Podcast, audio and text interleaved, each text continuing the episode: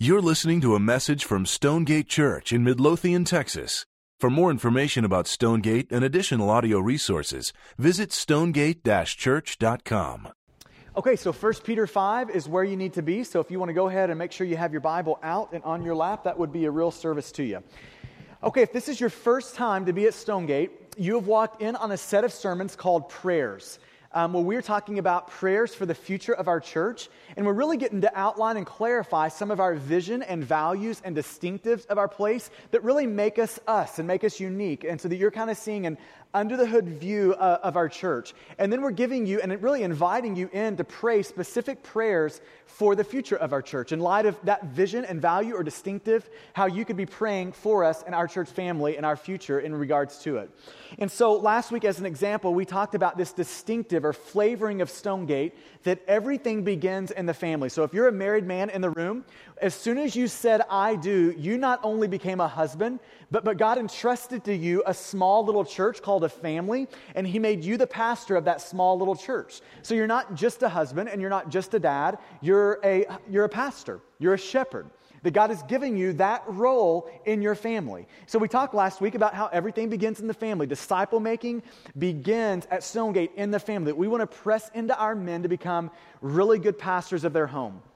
Now, after last week, I had like a half dozen ladies asked me the question so is this week our turn?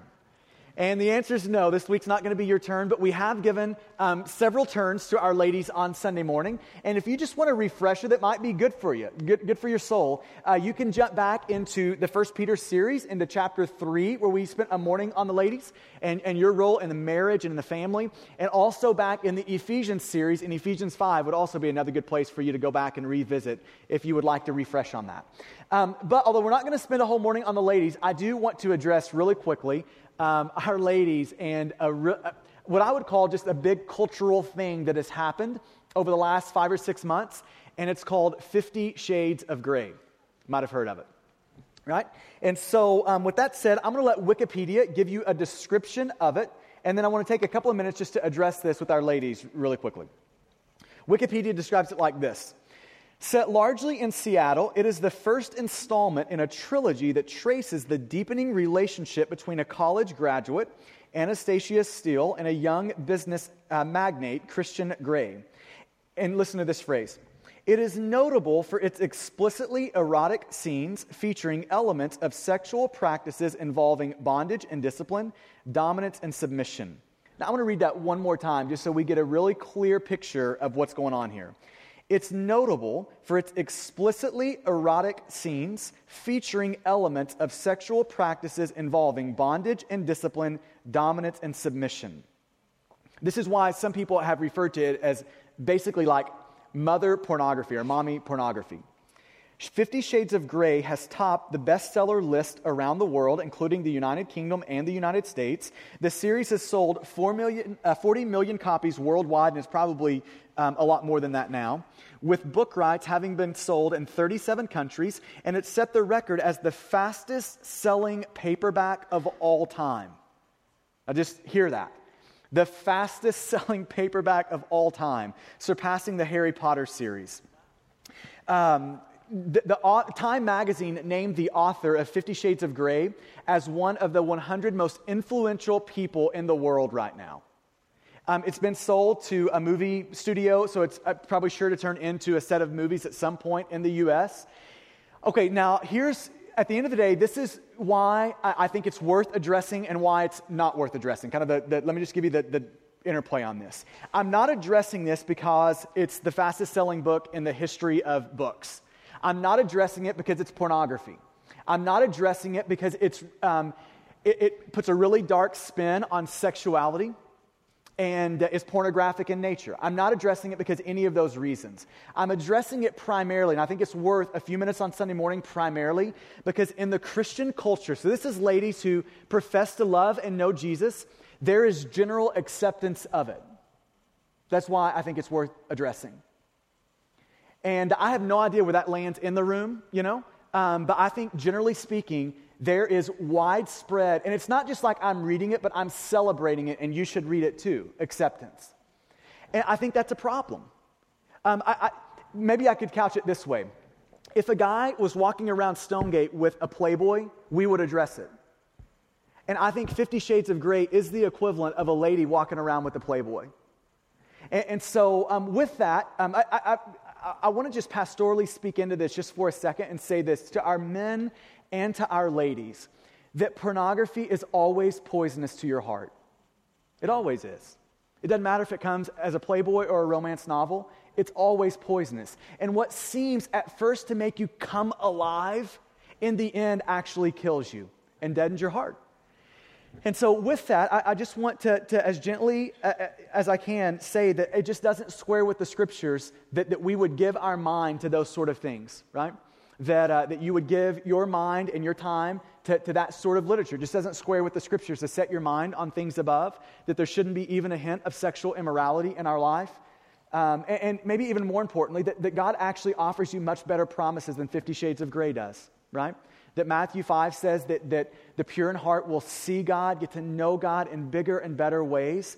Um, that, that God, I think this would be an expression of, of Matthew 5, that God is actually more satisfying than sex is. And uh, that's a better promise for you. And so I, I, just, for our ladies, I just want to pastorally address it by saying, I, I, I want you to avoid it.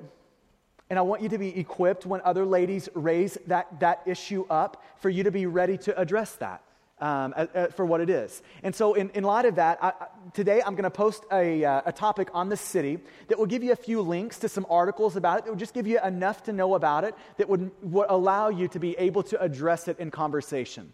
And so, those links are going to be up for you. And I just want to encourage you to educate yourself and to be a real encouragement to other ladies as they bring that up, and probably um, up in the context of you should read it too. Right? So, I want you to be prepared for that for our ladies. Okay, now that we've got that out of the way, we can actually get to the morning. Um, okay, so we're in prayers for the future of Stonegate, and, and here's where I want to go this morning. I want to clarify what I think is a really important issue for our church, maybe the most important long term for the health of our church and for um, just the benefit and blessing of, of our church family. And so let me start by saying this In marriage, expectations are everything, aren't they? What, what you roll into your marriage expecting um, is going to determine a lot of how the first few years of your marriage goes. And so, uh, so if you can imagine the scene where a lady uh, marries a guy, and she uh, marries the guy thinking the guy should take out the trash. And the guy actually thinks that there is a magical uh, trash fairy that just somehow gets the trash out of the house without anybody doing it. Welcome to Laura and I's first year of marriage. And so um, you can just imagine the fireworks that come along, though, when one person expects this and the other person expects that. It just creates an environment where conflict is, is natural and it's all over the place. Okay, now, and, and by the way, that's why in premarital counseling now we have like this long list that we give new couples of you need to think through who's doing what, clarifying who's responsible for what in your marriage. So, clarifying expectations are so important as you run into a marriage. Now, as important as that is in marriage, it would be equally or maybe more important to have expectations clarified in the context of your church family.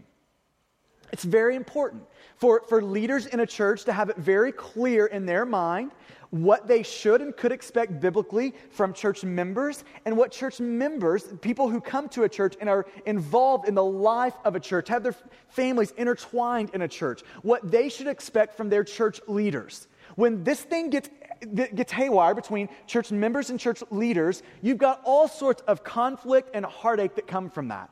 And maybe to say it this way, if we're going to survive and thrive for the long haul as a church, we all have to know, embrace, and walk in what God has called us as people in our church, from leaders to deacons to, to members, what, what God has called us to be and do. We, we've all got to figure out what that is and, and walk in and embrace that if we're going to survive and thrive over the long haul. So I want to give a morning to clarifying that. What, what it means for leaders in our church, what they're responsible for, what God has called them to do, and what it is for members in a church and their role in the context of a church family. So, with that said, 1 Peter 5 is where we are. Starting in verse 1 says this Peter says, So I exhort the elders among you as a fellow elder and witness of the sufferings of Christ, as well as a partaker in the glory that is going to be revealed.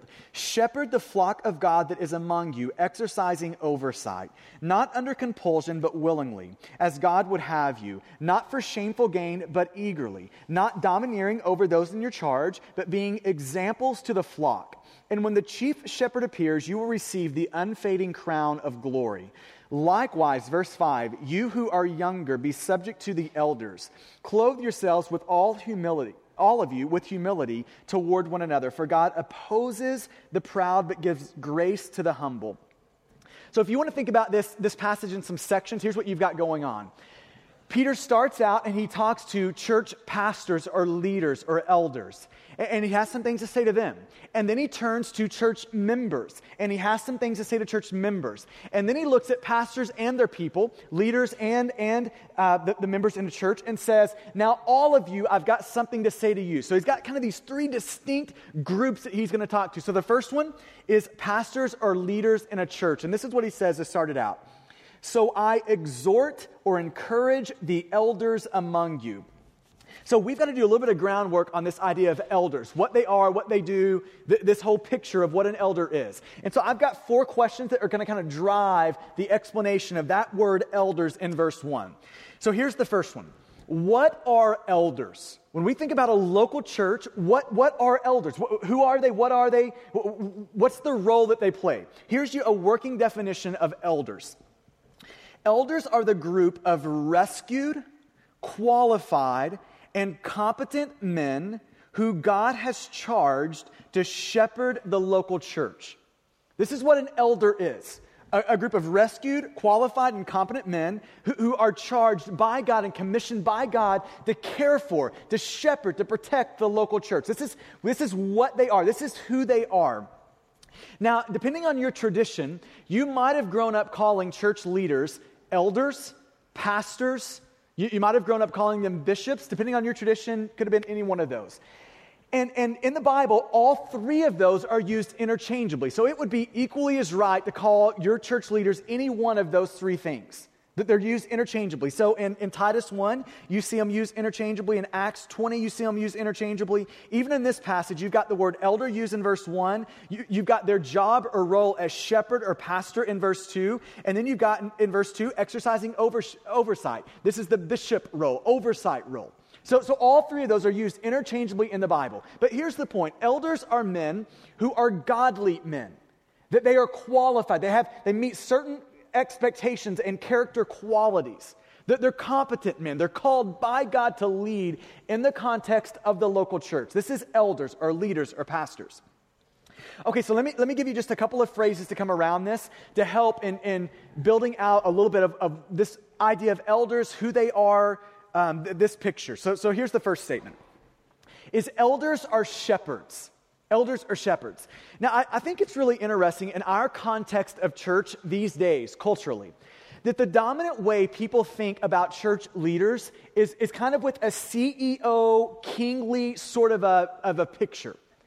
And that's not the dominant biblical metaphor. That's not it. The dominant biblical metaphor to, to view church leaders is as shepherd. And just as an aside, I think in light of that, it would be wise for us to keep that metaphor dominant. That, that elders or pastors in a local church are intended by God to be shepherds. Now, when you hear the word shepherd, I have no idea what comes to your mind, but it's important that we link in our mind with what the Bible would display and how the Bible would think about this role shepherd. That when you think of shepherd biblically, it's this unique blend of toughness and tenderness, of courage and competency. It's this unique blend of all of that. I, I love, and I, when we did this uh, passage months ago now, when we were in the First Peter, uh, First Peter series, I read this quote from a guy named Timothy Lanick. And he wrote a book called Shepherds After God's Heart. And he quoted G.A. Smith as saying this about shepherds biblically. He, he said it this way. And let this form and kind of mold, when you hear the word shepherd, what you think. He, he says this On some high moor, across which at night hyenas howl, when you meet him, a shepherd, he's sleepless, far sighted, weather beaten, armed, leaning on his staff, looking out over his scattered sheep. everyone on his heart, you understand why the shepherd of Judea sprang to the front of his people's history. Why the people of Israel gave his name, shepherd, that name to their king, and made him the symbol of providence, and why Christ took him, the shepherd, as the type, the model of self sacrifice. So, this is the biblical picture of shepherd, this combination of toughness, tenderness, courage, and competency. That, that, that kind of conglomerate and mixture of things. And this is what we're to think of when we think of elder or pastor. Okay, so this is shepherd, the biblical metaphor for an elder. So, number one, they're shepherds. Number two, they're in plurality.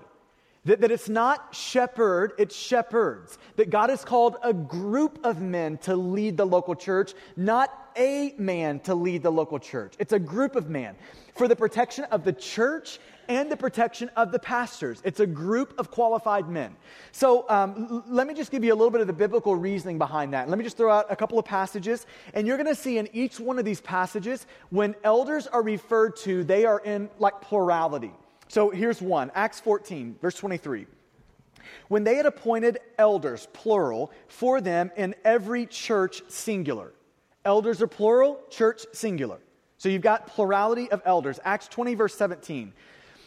This is uh, Paul sending uh, forward to the people of Ephesus, and he called the elders of the church in Ephesus to come to him. Elders, plural, church in Ephesus, singular. Uh, 1 Timothy 5:17. Let the elders who rule be uh, considered worthy of double honor. So elders plural. James 5:14. Is anyone among you sick? Let him call for the elders plural of the church singular.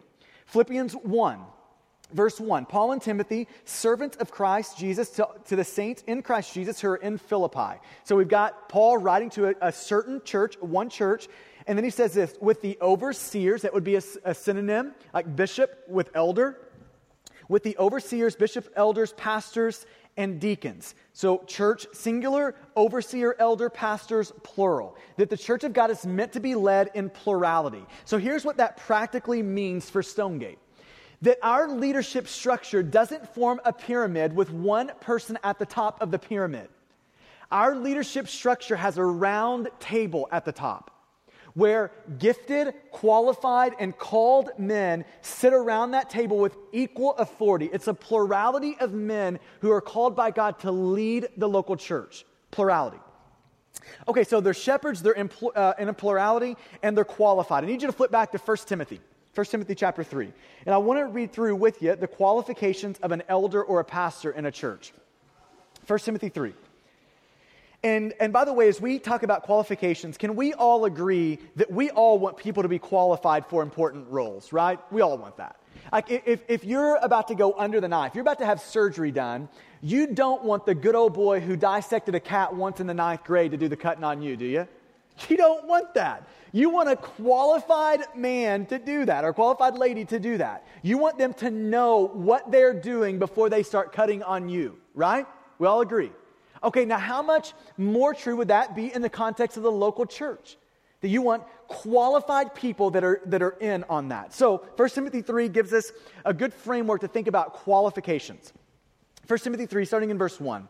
This is Paul talking here. This saying is trustworthy. If anyone aspires to the office of overseers, this is clue number one, qualification number one. They need to aspire to it.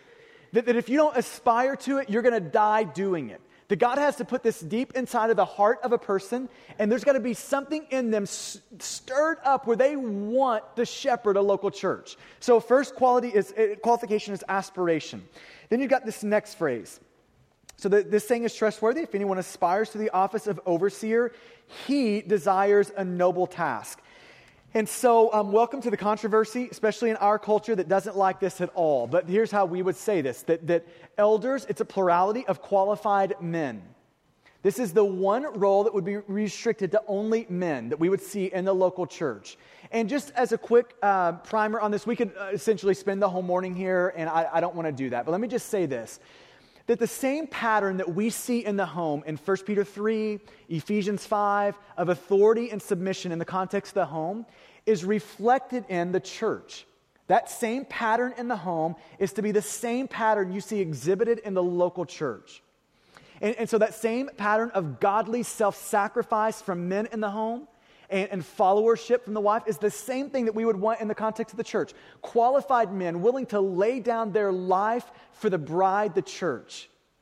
And, and then you have the followership. And so the same pattern in the home is carried over to the church. Now, if you have a lot of other questions about that, we have a guy on staff. His name is Dan Hutchins. You can email him all the questions you have.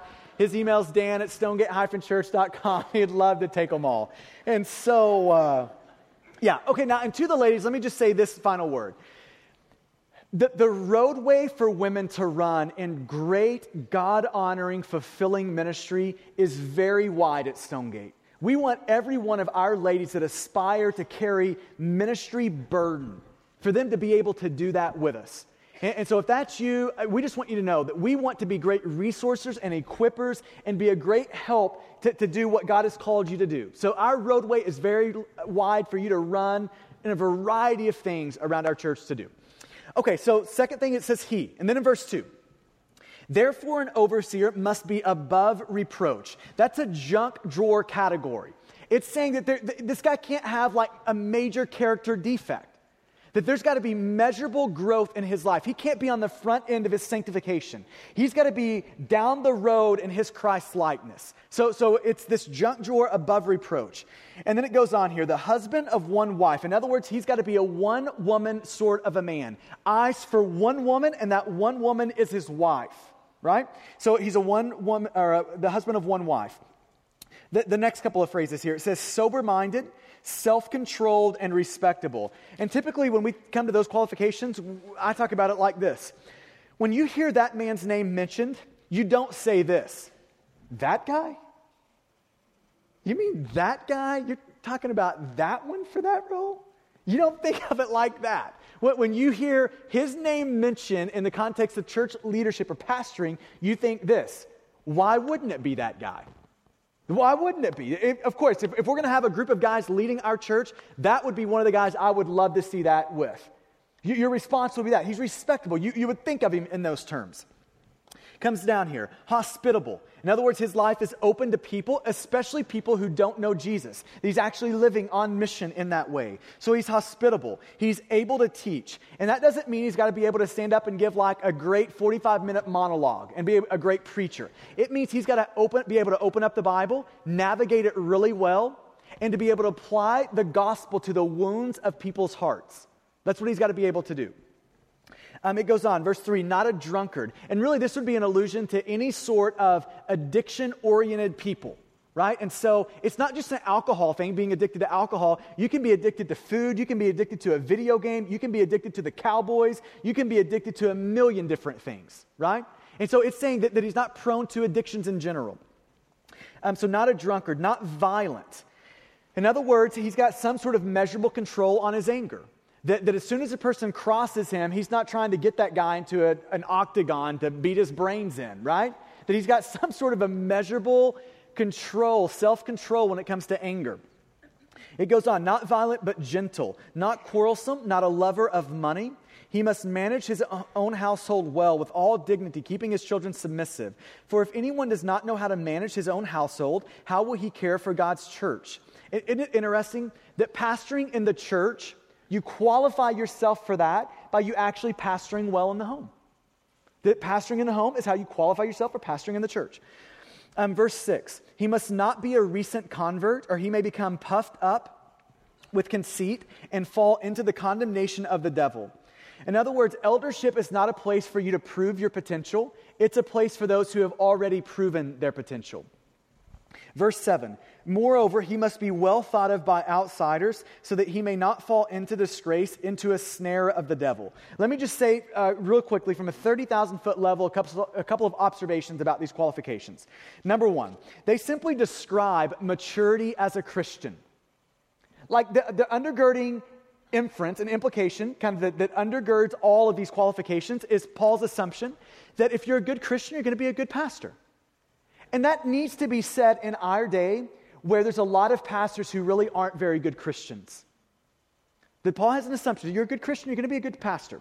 Another um, 30,000 foot level observation. These qualifications are tied less to, to a person's work in the church and more to a guy's work in his home. In other words, let me just say this again that the testing ground, the, the way you prove that, that you're capable of leading in a church and pastoring in a church, is the way that you lead and pastor in your home. This is, where, this is the proving ground, the testing ground. What qualifies you to be an elder or a pastor of a church is you being an elder and a pastor in your home. This is where it starts. And then, number three, all of these qualifications deal at the heart with character, which takes a lot of time to test. You don't test character in a moment, overnight, in a day. You test character over a long period of time. Okay, now with that being said, let me just stop and give you an update on where we as Stonegate Church are in regards to eldership here.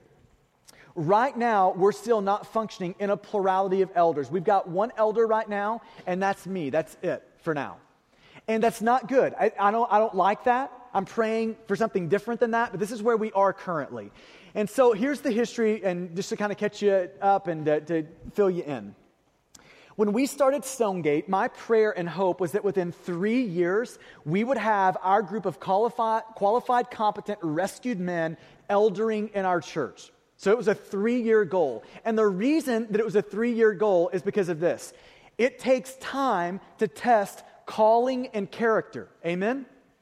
There is something worse than having a plurality of elders right now at Stonegate, and that's having the wrong ones. That's disaster for our church, right?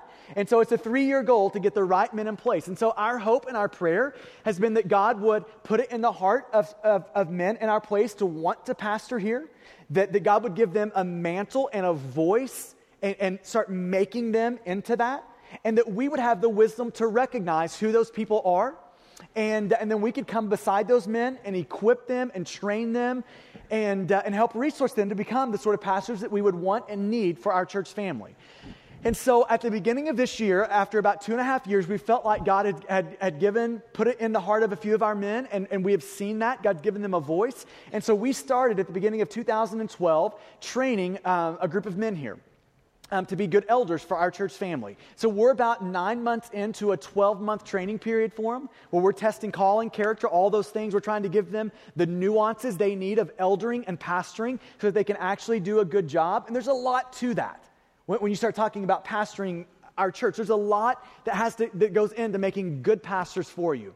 And so we have about three or four months left of that. And then we hope that at the beginning of next year, we'll be able to present a group of men to you and uh, we're going to give you a 30 to 45 days for you to affirm or to push back on these men. We want them fully vetted. So if you know something about any one of them that we don't know we, that would disqualify them, we, we want to know that because we want qualified men in our place. And so we'll give you 30 to 45 days to, uh, to get to know them, to affirm, to push back, um, and to approve them. And then uh, we hope to, in, Jan- in uh, February, maybe early March of next year, to be able to install our first set of like elders that are our local church family elders here.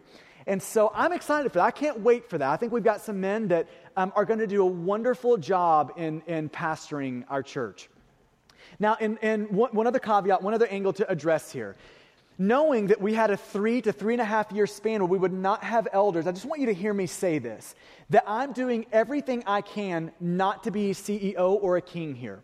Everything I can to keep the, the, the last table round at the end of the day. And so, what we did from day one to help give us a plurality um, of people around the last table was we uh, got three other pastors to agree to be an external board for us to essentially function as external elders. So it's me and three other people that are eldering our church right now. They just don't live here. They're not, they're pastor other churches too. And so every big decision we make around our place, they can either approve, revise, or reject. But ultimately, the, the table is still round with those guys sitting at it. So, this is kind of currently where we are, and we'd love to invite you into praying for our church in regards to that over the next few months. So, this is what elders are. Second question is what do elders do? What do they do? And let me just give you three quick things that elders do. And dads, especially in light of last week pastoring in the home, this would be a really good grid to lay over your own life as you think of pastoring in your home. So here's what elders do. Number one, elders are shepherds, they lead the sheep. They lead. They are called by God to lead. So just like a shepherd would be charged with the, with the job of making sure he is thinking forward about his flock, where they're going to be this year, next year, 10 years down the road, like a shepherd would have to do that. In the same way, a shepherd or an elder or a pastor of a local church is charged by God with leadership to get a preferred picture of the future and call his people toward it. To think about one year down the road, three years down the road, five years down the road, 10 years down the road, where the church needs to be, and then how to get his people in alignment with that, to, to pull them toward that, and to lead them toward that. So, leadership is a huge part of the pastoral role, the shepherding role. Here's the second piece of that is shepherds feed the sheep. So, just like a shepherd would be charged with the task of making sure his sheep actually get food, so a pastor or an elder of a local church is charged with making sure his people, his sheep, get to feed on God's word. Okay, so this is the preaching component, the, the profiting component of pastoring and eldering. That, that pastors are charged with the job of week in, week out presenting Jesus to his people opening up the scriptures and saying what the Bible says to his people, uh, presenting the gospel, the good news of Jesus, and all the implications to our people's lives today, 2,000 years later. So, so this is the feeding component of it. And then number three, shepherds care, care for and protect the sheep. So there is a pastoral care component where if you think about a shepherd, one of his jobs would be to fend off wolves to kill wolves, to protect the flock from wolves, and to care for his sheep, to know his sheep, to, to, to, to take care of, to make sure that they are personally cared for. Okay, now in the same way, an elder or a pastor would be charged with the protection and care for his sheep. In Acts 20, verse 29, um, God tells us really clearly that there's going to be wolves that come into churches. Did you know that? Wolves that come into churches with the, with the specific purpose of killing and maiming sheep. That's going to happen here. And if you want to know how to spot a wolf, here's how you know they're not about leading people to Jesus, but about leading people to themselves. And shepherds and elders, they have to have enough wisdom to know is that person an immature sheep that needs to be loved and cared for, or is that person a wolf that needs to be shot? A pastor has, enough, has to have enough wisdom to know that. I mean, you, you know that you can't feed a wolf, right? Because all you're doing is letting them like have some strength to kill your sheep. That you've got to you've got to shoot wolves. And sometimes that's painful, sometimes that's hard. But this is the job of eldering in the context of a church. You've got to have that sort of wisdom. Now, let me tie all three of these together really quickly. It takes all three of those to be a good pastor leading well, feeding well, and shepherding and protecting, caring for it well. All three of those. See, I, and I think that there's like this, this missing link that a lot of pastors have. Because a lot of pastors will say this Well, I'm a great preacher, though. You can be a great preacher and a terrible pastor. Some would say, I'm a phenomenal leader. I mean, I could lead anything, anywhere. You can be a great leader and a terrible pastor. See, pastoring requires not only that you lead well, but you feed well and you care for it well. All three of those things. That, that is what elders do lead, feed, care for, and protect. Number three, how do elders do it? And look at 1 Peter 5 here. It's going to answer the question how do leaders, how do pastors, how do elders go about doing what God has called them to do in the local church? And by the way, I think that there is a reason that, that leadership in general is viewed with pessimism and skepticism because most leaders don't do it in the right way. Right? And so First Peter is going to help us here. H- how do elders go about doing what God has called them to do? Verse 2, do you see it? Not under compulsion, but willingly. In other words, this can't be something you're coerced to do. You can't coerce a person to be a good pastor. This is a calling issue. See, either he has got to be called by God to do this and he wants to do it, or he should not do it. Like, this is why 1 Timothy 3 talks about aspiration. That part of God calling a man to lead and pastor a church is God putting in his heart a desire for it. So, not under compulsion, but willingly. And then he says this in verse 2 not for shameful gain, but eagerly, Not for shameful gain, but eagerly. Okay, so in 1 Timothy 5.17, Paul makes it clear that pastors should be paid. So he, he gets that out of the way. But then First Peter, Peter is here offering kind of a balancing piece to this. That pastors should not be motivated by money. It is sinful for a pastor's motive to be money. I mean, first of all, he's in the wrong profession if that's his motive. But second of all, it's sinful for a pastor to be motivated by that. That it's calling, not compensation, that has to be the motive. See, there's, two, there's one of two ways that a pastor can relate to you. Here's way number one. Uh, way number one is pastors can use their pulpit and their people to build their own personal kingdom. That's way number one. And I think that warning needs to be sounded because I think there's a lot of pastors who do that. That's, that's one way a pastor can relate to you. Here's another way a pastor can relate to you they can be people who give their life away to you with the hope of building God's kingdom. So, so one is, I'm going to use pulpit and people to build my kingdom. The other is, I'm going to give away to people, give my life away to people so that we can build God's kingdom. And, and, can I just tell you, this is my hope for our elders here and our leaders here, that they will be humble men who seek to give their life away to our church family. Not driven by money, but by a calling that God has put in their heart. So, not, not for shameful gain, but, but eagerly. And then he says this not domineering. Look at verse 3 not domineering, but being examples but being examples. That there are to be people who lead by example. And this is really the tension, isn't it, of most leadership situations? That, that God has given you a preferred picture of the future, and you're trying to call people toward it, but you're trying to do that in a way that's actually profitable and good to them, not manipulative and domineering to them.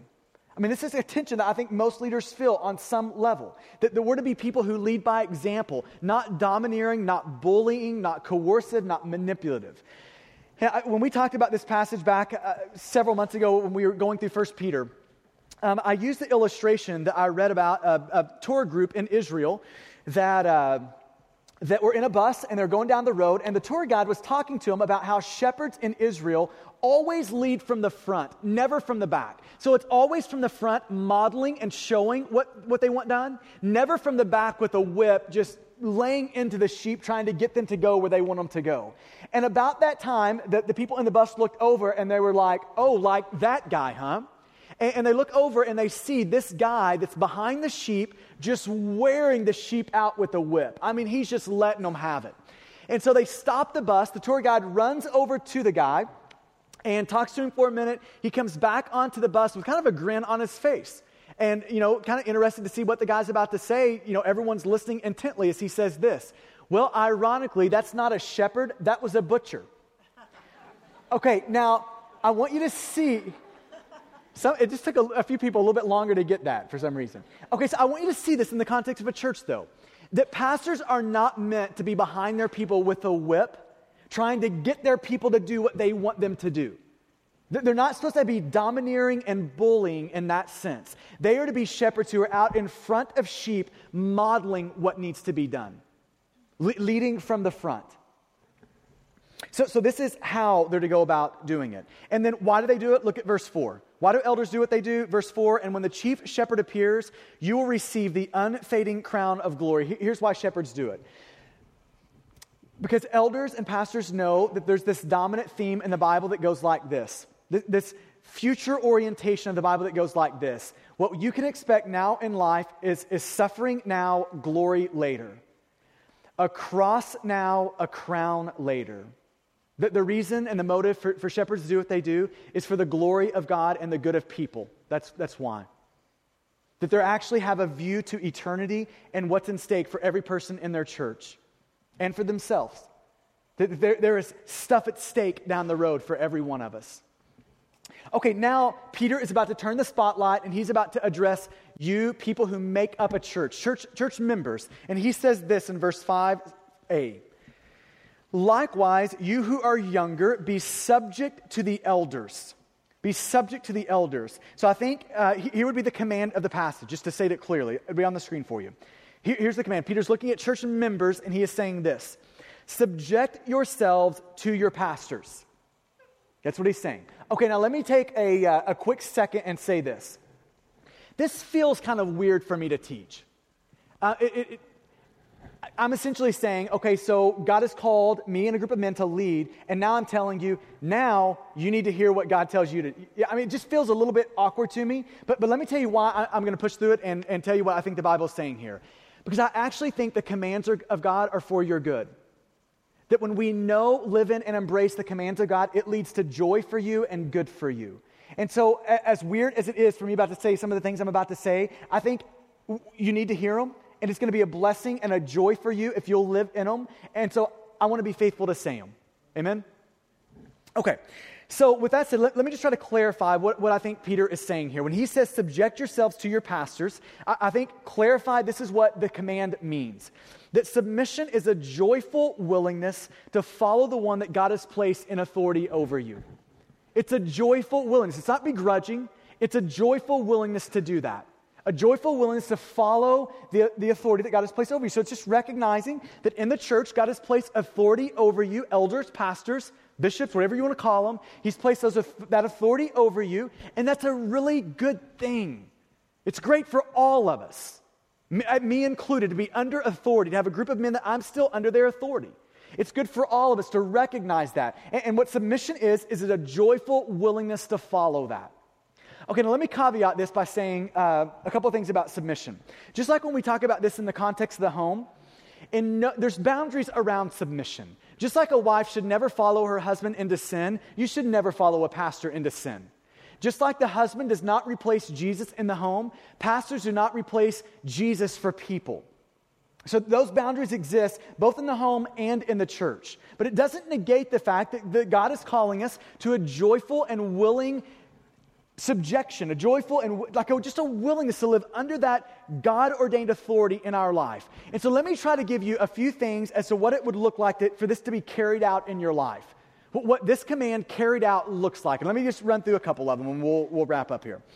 Number one, this command carried out in your life would look like this. Number one, that you would eventually officially join a church.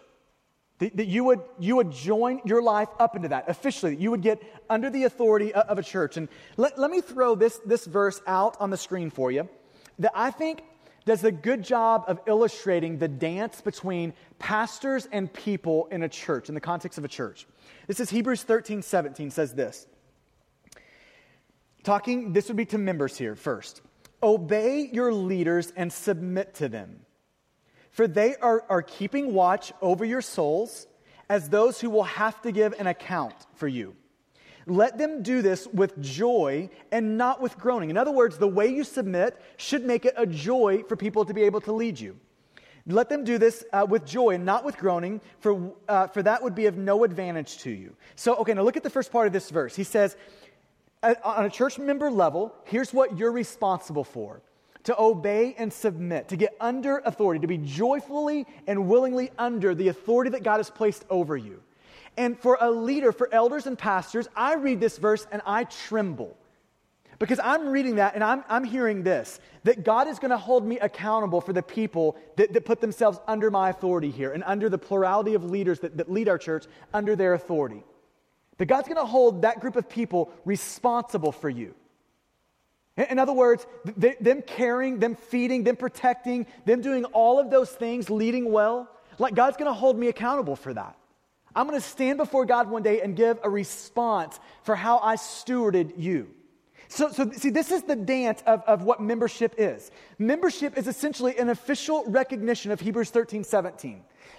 For, for pastors, it's an official and willing recognition that I'm looking at you as the people God is holding me accountable for. See, God is not holding me accountable for every Christian, but a certain crew of Christians that are going to subject themselves to our leadership here.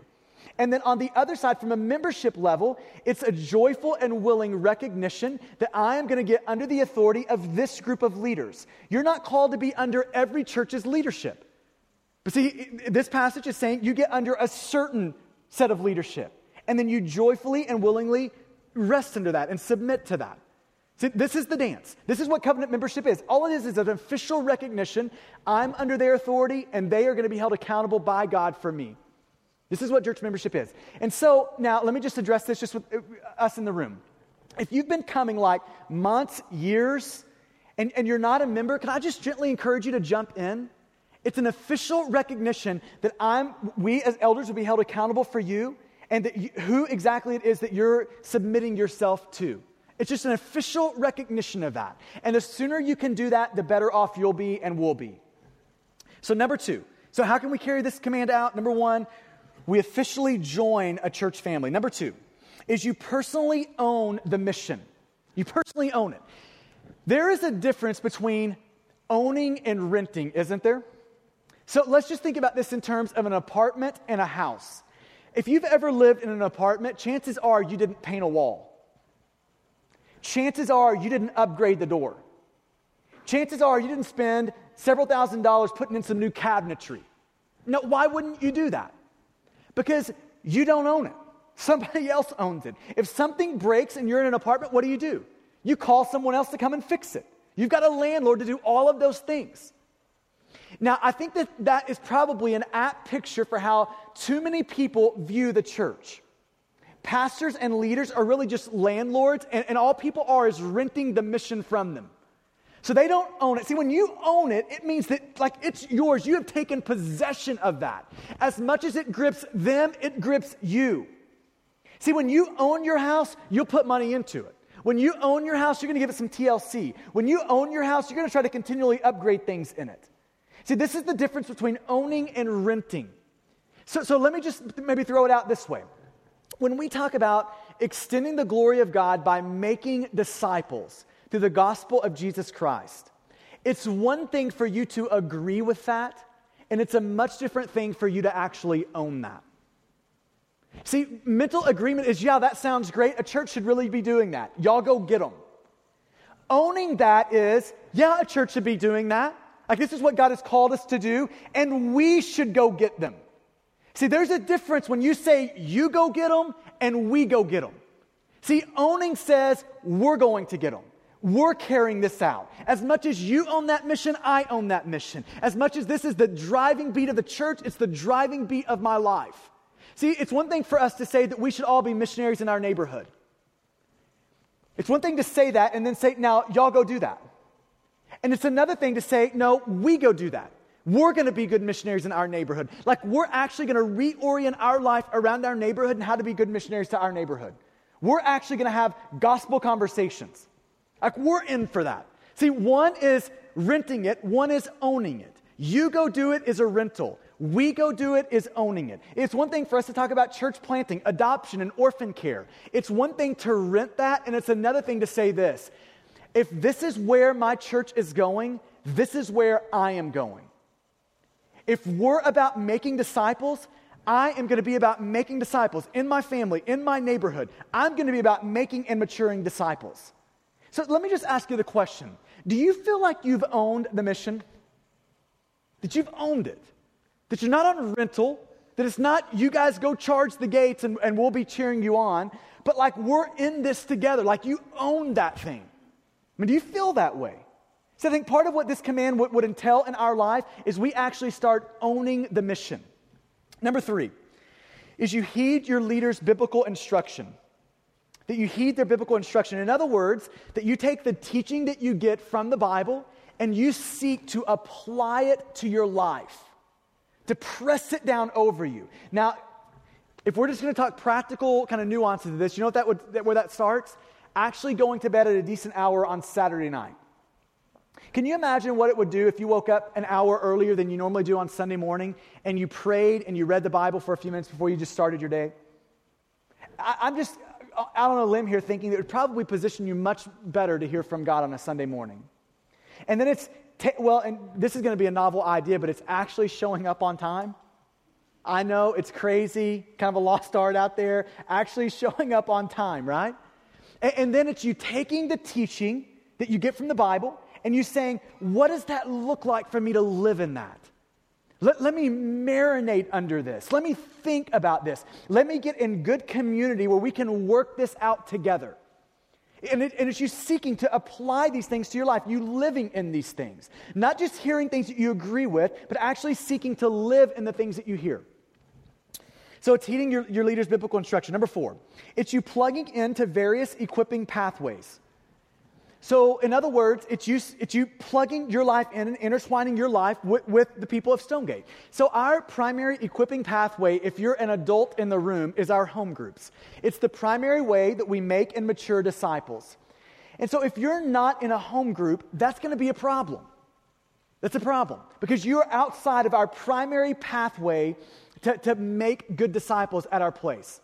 And, and so, if this is you, and you've been coming for a long period of time and you're not in a home group, it probably means you still, the, you still view the church more in consumer terms than you do in contributor terms. And, and so, just as gently as I can tell you, if you've been coming for a while and you're not in a home group, jump in one like ASAP. For your good and the good of our church family, you need to jump into those. It's an equipping pathway and a great means of grace for you to grow you. And number five, last one, is that you recognize your need for spiritual authority. Do you know how the Bible refers to you and I? If you're a Christian in the room, do you know how it refers to us? Sheep. And that's not overly flattering. Sheep are not smart. You know that? I mean, the Bible's saying something about us when it says we're a sheep. sheep aren't smart. They get themselves into troubles they, that they can't get themselves out of. They are prone to wonder. This is, this is a sheep. And as sheep, me and you, we all need people like under shepherds to pastor us. See, this is why a plurality of pastors is so important because pastors, under shepherds, are still sheep too. And they need men, pastors, to pastor them. We all need that. Spiritual authority in your life is one of the greatest blessings that God has given you. And if you don't recognize your need for pastors in your life, it's because of one of two reasons. Either you are not very self aware about how prone to wonder you really are, or you're just really prideful and rebellious. But it's one of the two. Because those things, we, we need them. We, we all need good spiritual authority in our life to help us. We need to seek counsel from our spiritual authority, right? I mean, not because they want to control you, but because your pastors here, they really do care for you. Like they really do love you and want God's best for you and want you to see and take in the, the full counsel of God's word into how you're making decisions about life. So, so it's recognizing your need for spiritual authority and seeking to make sure you're living in it and under it. Okay, now last part of this, and then, and then we're done here. In verse 5, the second part, Peter says this. He's talking to all of us now leaders, members, the whole shebang, and he says this Clothe yourselves, all of you, with humility toward one another. For God opposes the proud, but gives grace to the humble. If we're going to survive and thrive as a church family here, it's going to require great leadership and great followership. And if we're going to have great leadership and great followership at Stonegate, you know what that's going to require from you and I? Humility. Great humility. To just say it really negatively, if you want to know one of the things that could blow up our church in a matter of moments, it's pride. It's prideful leaders who want to domineer and bully, and it's prideful people who want to rebel and lead a mutiny, right? So it could rip our church apart in just a matter of moments. This is why we are all in great, I mean, just desperate need for God to give us a heavy dose of humility around here. And do you know the only way to be humble people? You know, you know the only way? If we're going to be humble people, you know that's going to require? A whole lot of Jesus. It's going to require us all to be really near to Jesus. It's going to require all of us to be really near to the cross. It's going to require our leaders to actually be led by Jesus, humbly led by Jesus. It's going to actually require all of our members to be humbly led by Jesus. It's going to require a lot of Jesus around here. So, in light of all that, I want to invite you to pray this for the future of our church. Here's the prayer. In light of the importance of leadership and followership in a church, clarifying the roles, all of that. Here's the prayer Father, give our church humble pastors, great, humble, qualified, competent pastors, and fill our church with great, God honoring, humble members. Amen? That we would have a church full of both of those good, qualified, competent men called by God to lead a church, and, and that we would have a church full of members who personalize and own the mission, seeking to carry it out, who, who want to follow in a God honoring, humble way. Let's pray together.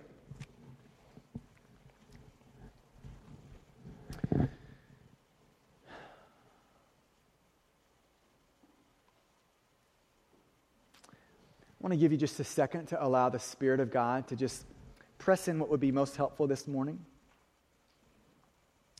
and to wipe away the things that would be um, not helpful for you.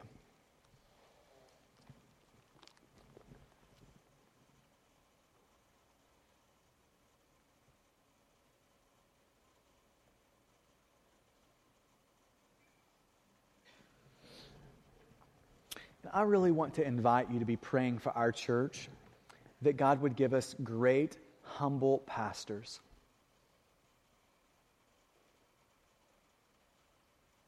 That God would put to death pride in them and arrogance in them. And God would give us shepherds who want to lead, feed, and protect God's church for His glory and God's good. And I just want to give you a second to pray for your own heart, that along the way, that God would just continue to clarify for you and to call you towards what it would look like to be a great member who owns the mission, who is living the mission, who it's not a, it's not a, a mission on rental, but it is you personally saying, It is mine. It's not a you guys go do it, it is let's go do it. You'd personalize that. You'd be in the equipping pathways.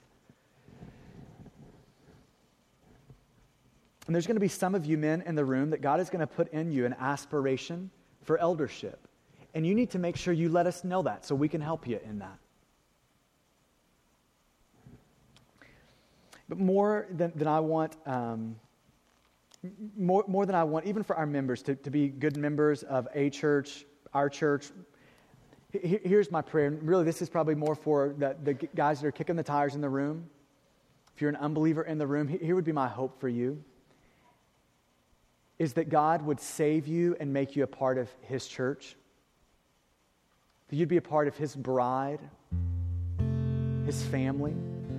And here's the good news of the gospel because of Jesus' life, death, and resurrection. That God promises that if you'll cry out to Him right now in this moment, Say, God, here's my life. Will you save me? That the God is more than willing to rescue you, adopt you into his family, put you inside of his church. So, if that's you this morning, there, there would not be a better thing that you could ever do in your life than that right there. And so, God, I want to pray for our church family. God, I want to pray for humble pastors. God honoring pastors, people loving pastors who, who would lead people, care for people, feed our people well. And God, I want to pray for our church and our members that make up our church, God, that, that you would put it deep in their heart to want to be humble followers, people who own the mission, people, people who are carrying the mission out and God, I want to pray for great faithfulness and great fruitfulness for both of those two categories. That, that rather than clashing, there would be great community between those two. So, God, I pray for great help there.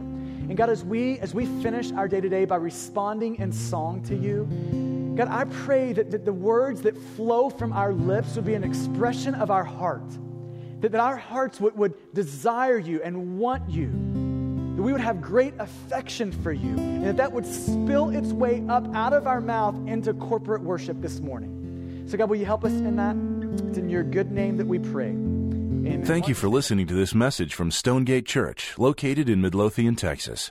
For service times, additional audio and study resources, as well as information about our church, please visit us at stonegate-church.com.